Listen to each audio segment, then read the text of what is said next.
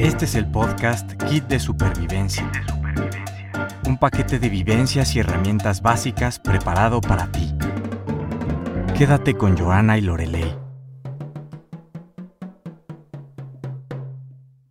¿Qué tal, supervivientes? ¿Cómo están hoy? Hoy tenemos la segunda parte con nuestra invitada de la semana pasada, Lorelei Victoria Rivera. En el episodio de hoy hablaremos de las carreras técnicas o cortas. La profesión técnica es aquella basada en habilidades de conocimiento práctico. Permiten que los estudiantes sean autosuficientes en el desarrollo de sus habilidades técnicas en áreas específicas. Cuando yo me fui de México hace 10 años, tenía la falsa creencia, porque realmente por repetición la escuché muchas veces, que todo mundo debería tener acceso a la universidad. Y fue algo con lo que crecí y lo tenía interiorizado. Pero cuando salí de México me di cuenta que era una falsa creencia, que realmente si todo mundo va a la universidad, entonces tendríamos a toda la gente con títulos universitarios para realizar todo tipo de actividades. Con el paso del tiempo fui descubriendo, ya había escuchado obviamente de las carreras técnicas en mi país, en México, pero con el paso del tiempo fui entendiendo más cómo funcionan las carreras técnicas y cuál es su importancia dentro de la sociedad. Joanna, ¿tú tienes conocimiento de cómo funcionan las carreras de menor duración en Polonia? Sí, pues en Polonia esto es un poco curioso porque la educación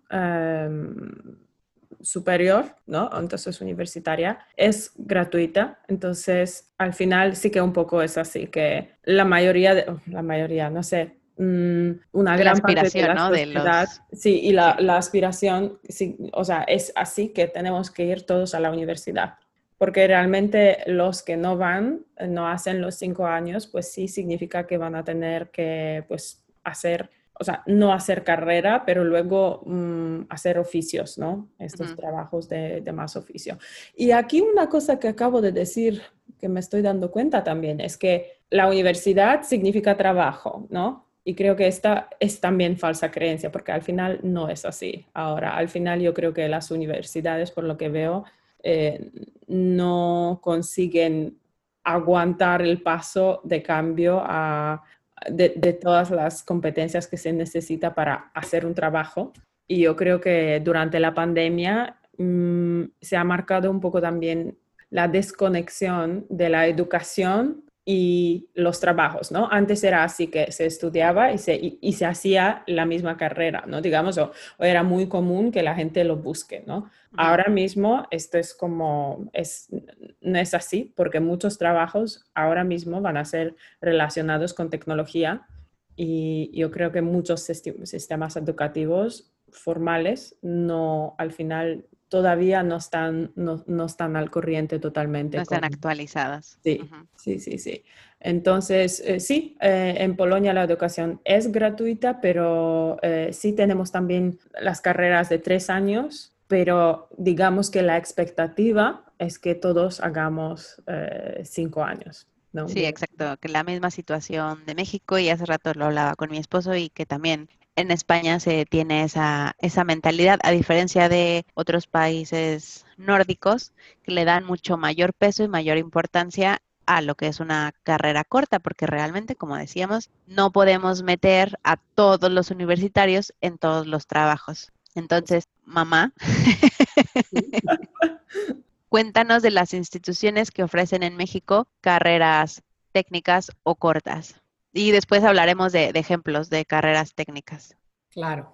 Aquí en nuestro país, en México, como en la República Mexicana, tenemos nosotros una gran gama de las que nos presenta el Politécnico. Aquí se llama Educación Media Superior. En el caso del Politécnico, son centros de educación científicos y tecnológicos. En el caso de la SEP, les voy a decir cómo se llaman: CETIS, CEBATIS, CEBETIS, que son de diferentes carreras, son desde agropecuarias, de ciencias de técnicas de la educación, desarrollo para infraestructuras en los sectores de producción, en la cuestión de salud, en la misma cuestión de educación, y no son terminales. Esa es la gran ventaja de ser una carrera técnica o corta, como podría decirse, por ser los 3 años. Y en el caso de la UNAM, que es el bachillerato, es una prepa o bachillerato, pero es como la preparación a una licenciatura. En el caso del Politécnico y la SEP, que te ofrece o escuelas particulares, pero nada más que van encaminadas a una formación más propia, a una determinada empresa, dijéramos, a determinada rama. Sí. Pero nosotros sí tenemos, incluso algunas de ellas tienen la posibilidad de beca fuera del extranjero, bueno, al extranjero. En el extranjero, para poder continuar. Y la gran ventaja es que al no ser terminal, el joven puede trabajar y ya beneficiarse para poder hacer la licenciatura, o la misma empresa donde va a ingresar al trabajo le puede otorgar una beca o media beca. Es una ventaja. Entonces, lo que antes se veía carrera corta como algo no desarrollado. No se le daba mucha importancia. No se le daba la importancia que realmente sí la tiene, porque a fin de cuentas son planes de estudio formales, son planes de estudio que te completan ese currículum formal que deben tener. O sea, no son escuelas patito, como anteriormente, hace muchos años en México se decía, son de la Academia Vázquez, o se decía academia por decir hay cualquier escuelita, ¿no? Sí, sí. Tienen una formación, y entonces en México sí se le ha dado esta intención para que el joven, si varias veces quiera intentar entrar a la UNAM o al Politécnico para hacer una licenciatura y no lo logra, entonces tendrá que ver qué otras opciones hay. Y de hecho también tienen beca, les dan una beca. Sí, no se cierran todas las puertas por no haber accedido a la universidad pública. Aquí yo creo que la importancia es darnos cuenta que hay una certificación.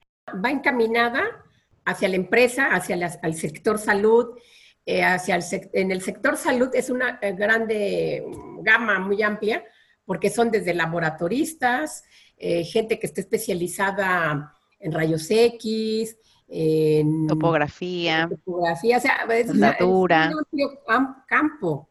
Sí, entonces la importancia, lo que quería decir es que deben de tener unos sueldos mejor pagados, de tal forma que tampoco se les menosprecie, porque no, el tener un título universitario es que no te va a dar un sueldo alto. Es una falsa creencia que existe y que no es verdad, porque realmente cuando tú te incorporas a un entorno laboral, te pueden pedir tu título, pero al final a ti te van a pagar por la responsabilidad, no exactamente por el título con el que tú vengas, que claro que es muy importante, pero la responsabilidad de lo que tú estás llevando, ¿no? El área que tú estés llevando. Sí, lo podemos ver ahora con lo de la pandemia, por ejemplo, en el sector salud o en otros países también. ¿Qué sucede, por ejemplo, que se necesita gente especializada? Enfermeros, enfermeras, laboratoristas, gente que está trabajando con lo de las vacunas. O sea, es un sector muy amplio. Y los doctores, o sea, los que tienen la licenciatura o especialidades en medicina, están saturados. Y es un campo ahorita, en el momento, yo creo que a nivel mundial, saturado con esto de la investigación para las vacunas. Entonces, yo creo que de menospreciar una carrera técnica, yo creo que al contrario, más bien habría que ver realmente cuando el joven elige qué voy a estudiar, tiene que estar muy bien informado sobre en qué es hábil, qué competencias puede adquirir, qué habilidades va a desarrollar. Y aquí en México, por ejemplo, en la secundaria hay una materia que se llama orientación vocacional y se les aplica a los jóvenes, a los adolescentes, una prueba, un test, para ver en qué es más hábil, en qué área. Y para, dijéramos, ayudarle un poquito a la inclinación que va a tener. Y no necesariamente decir, me voy a ir a la universidad, porque nosotros somos como una pirámide. Ingresan 100, un ejemplo, ingresan 100 y ¿cuántos van a terminar? Estamos hablando de que la pirámide va haciéndose pico, ¿no? Sí, se va acortando. ¿Y qué sucede en un momento dado si el joven ya va encaminado con un interés de acuerdo a sus habilidades que puede desarrollar, sus capacidades que también tiene, y no va a ser un joven que va a llegar a una licenciatura en el séptimo semestre y va a decir, ay, no me gustó, no quiero terminar? Entonces, ¿qué va a pasar con todos esos semestres que ya cursó? inicio otra carrera y no, tampoco me gustó, voy a cambiar. Entonces hasta la tercera le va a atinar. O sea, y ya le quitó el lugar a alguien también. Sí, entonces hay un desperdicio de dinero, un desperdicio de facultades, de recursos en todos los aspectos. Y entonces también esto genera que el dinero que se está aplicando no se aplique bien, ¿no? O sea, no necesariamente el título profesional te va a dar el éxito, no. Sí. Estamos muy de acuerdo. Exactamente, de acuerdo. Lorelei, ¿crees que a veces los jóvenes no aprovechan oportunidades como, por ejemplo, el intercambio? Yo creo que sí las han desaprovechado mucho.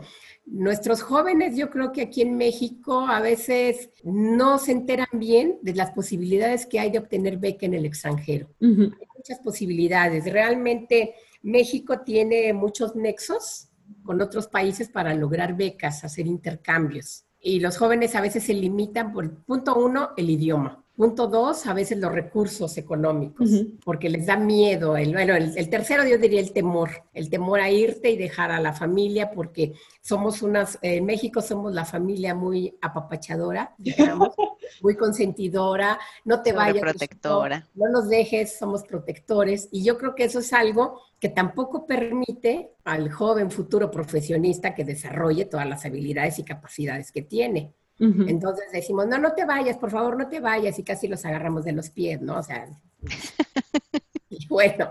Y que entonces, no a veces sucede que no los dejamos que busquen otro horizonte. Y realmente las becas son unas oportunidades muy grandes. En nuestro caso, la Secretaría de Educación Pública incluso también beca a los maestros a partir de, bueno, hace 3, 4 años. Se llaman becas de movilidad para docentes y estudiantes. Entonces, los maestros, nosotros también podemos irnos a los estados, puede ser en los estados de la República o puede ser al extranjero. Pero también a veces aquí en nuestro caso como docente, el límite ya es la edad. Ese es el factor número 1.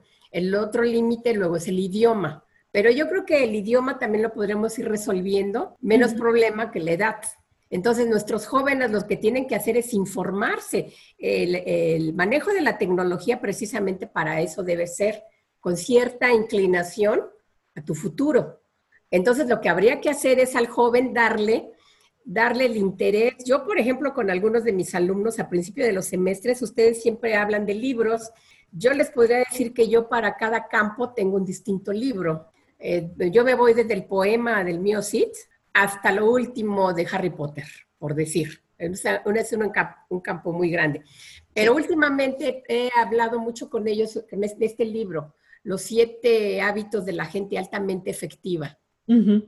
A mí, en lo personal, me brinda y la oportunidad para que ellos se habitúen a la lectura.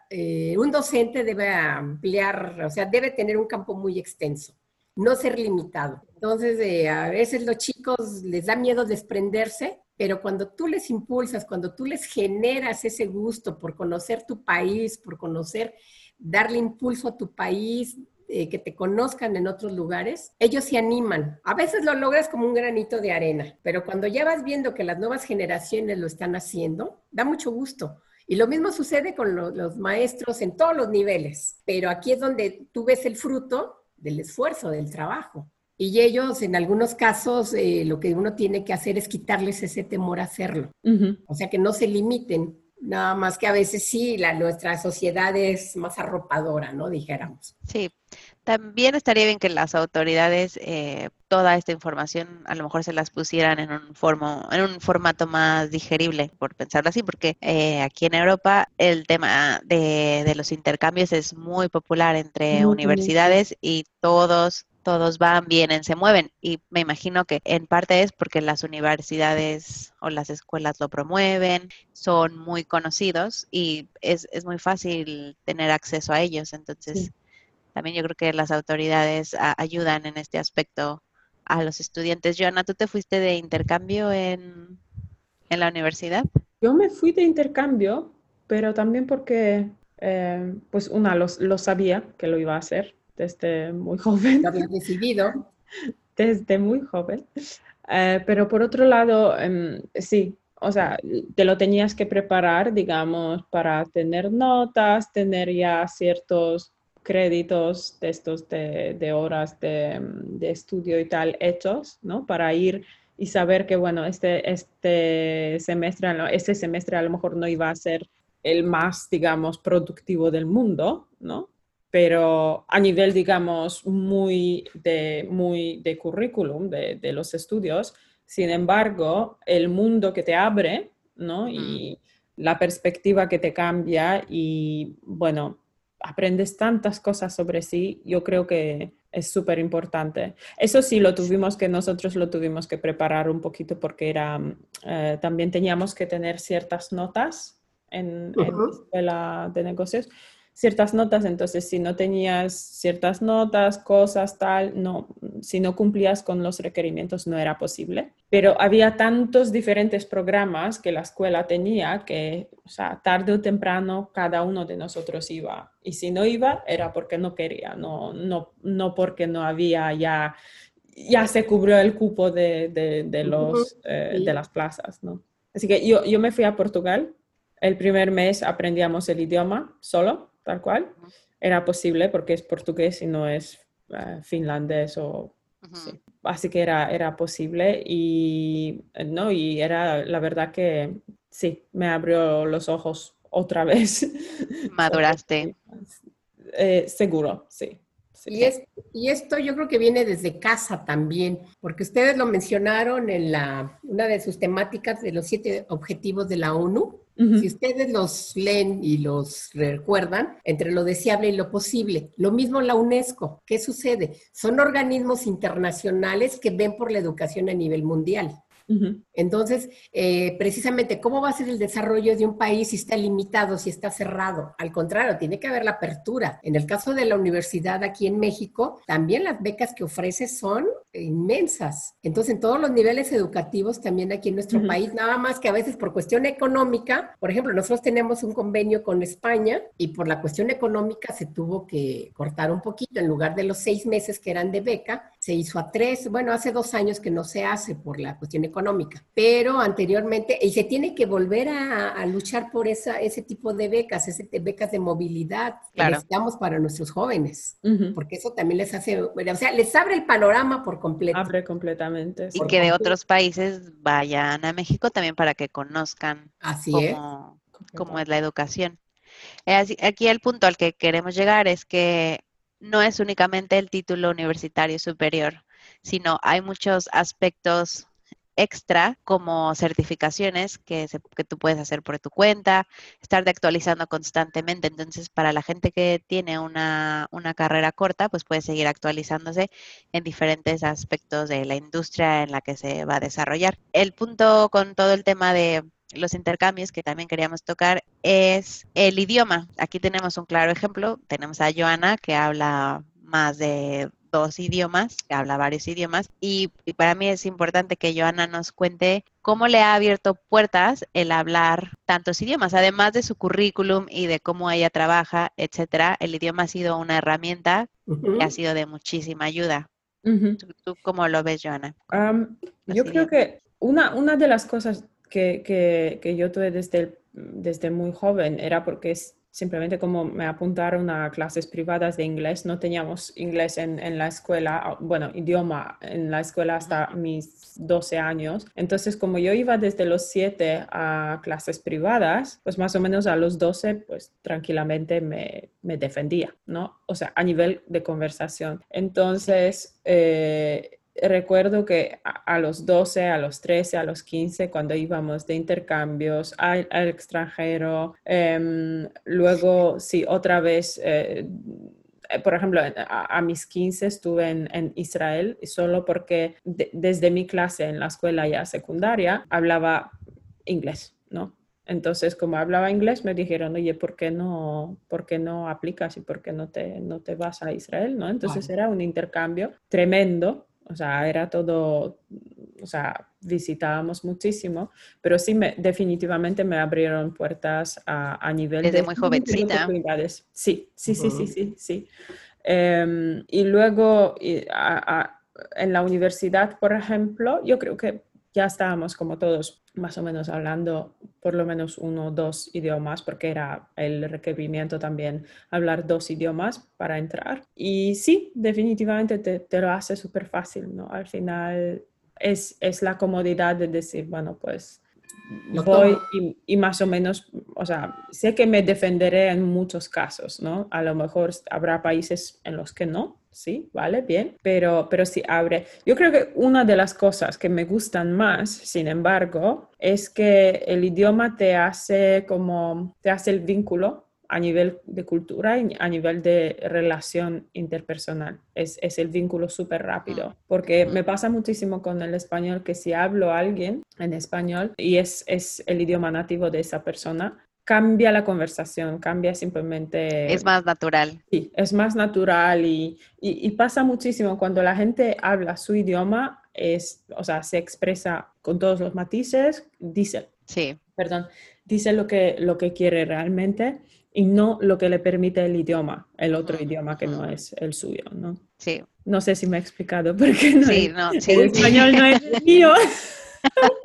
No, sí, muy bien, porque aquí el punto es eso, que si una persona se encuentra o quiere aplicar a un puesto de trabajo, por ejemplo, y tenemos a una persona con título universitario que no tiene un segundo idioma y también a este puesto quiere aplicar, o una persona con una carrera corta y el dominio de un segundo idioma, entonces va a tener mucho más oportunidades la persona que habla el idioma con la carrera corta, porque si además se ha estado actualizando, entra posiblemente en igualdad de condiciones. Entonces, no debe ser una limitante para todos aquellos que no lograron entrar dentro del cupo de una universidad pública.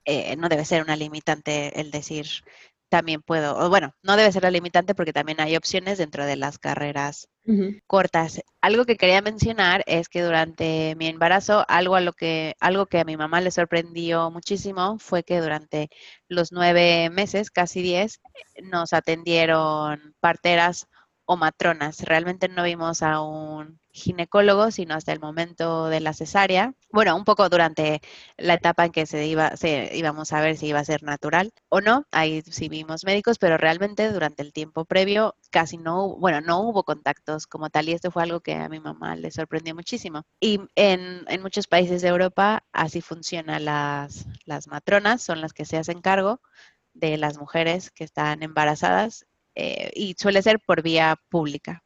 Sí, en el caso de nosotros aquí en México, la cuestión de lo de las parteras o las midwives, que ya dijéramos que acá no son las que atienden en los partos, es lo curioso. Y a mí me llamaba la atención porque pues las complicaciones del nacimiento de un bebé no sabes en qué situaciones se van a dar, aún y cuando en el hospital creo que no faltaba ni una cinta adhesiva, estaba todo. A mí eso también me gustó muchísimo. Pero, por ejemplo, acá en México, pues la persona que va a tener a su bebé, rápido al hospital, rápido entra a quirófano y a lo mejor le hacen la cesárea. Y acá en el caso de allá de Londres, ¿qué pasó? Esperar a que se diera natural y la verdad es muy distinto. Y tú ves al doctor y dices, bueno, no es el doctor, es la midwife. Entonces son situaciones y esto no quiere decir que la experiencia... Aquí es donde podemos decir que la experiencia... A veces sí te da el título práctico. A lo mejor el título profesional te lo tendría que dar, que te lo certifique una institución, ¿sí? Pero de hecho el conocimiento como tal, como persona, tú lo adquieres en una universidad, en un politécnico, en una escuela pequeña, no tan grande, carrera corta, carrera larga. A fin de cuentas, el título no te da el éxito, vamos. O sea, es lo que yo creo que también los jóvenes... desde que van a iniciar, porque hay ocasiones en que para ellos es muy frustrante, o para el individuo, no tener el título de una universidad. Sí. O sea, como que no valiera tu carrera corta, larga, pero a fin de cuentas el éxito lo vas a adquirir. Lo importante es mencionar que todo el sistema, en el caso del nacimiento de mi hijo, todo el sistema está hecho para que en el momento que las parteras necesiten al doctor, el doctor va a entrar inmediatamente. Ellas se hacen cargo de todo, pero el sistema funciona muy bien y se complementan los unos a los otros. O sea, ellas no están solas. Por lo tanto, la mujer nunca está nunca está en un riesgo por no estar con un médico. Si ellas detectan algo, van a llamar al médico y va a venir inmediatamente. Si ellas no detectan nada, entonces todo va a seguir. ¿A fluir? Va a fluir solo. El título profesional en sí mismo no te dará el éxito únicamente. Te tienes que estar actualizando constantemente, aprender un segundo idioma. Y si tú estudiaste una carrera corta y después tienes ganas de continuar con una carrera profesional, pues también continuar con la carrera o un posgrado o un doctorado. O sea, que no te limite simplemente porque en ese momento no pudiste entrar a la universidad. Uh-huh. Las limitaciones se las da el individuo. Y algo que ustedes mencionaron, lo de Nelson Mandela. La educación es el arma más poderosa. Y eso poniéndolo en práctica es como te ayuda a desarrollar y generar el potencial que tienes tú mismo. Con eso yo cerraría. Amén. Lorelei Victoria, muchísimas gracias por haber estado con nosotras hoy. Nos encanta tenerle en estos dos episodios y nos encanta que nos escuche y que sepa nuestros episodios tan de memoria. Muchas gracias. No, al contrario, les agradezco muchísimo, queridas hijas, que están lejos, muy lejos, pero están cerca de mi corazón. Mamá, gracias por estar aquí. Supervivientes, si te gusta nuestro podcast, por favor, compártelo. Y si nos quieres proponer algún tema, déjanos un mensaje en nuestras redes sociales. Bye, bye. Bye. Bye. Seguimos la próxima semana con otro tema. Sigue a Kit de Supervivencia en Instagram, en @kitdesupervivencia.jl.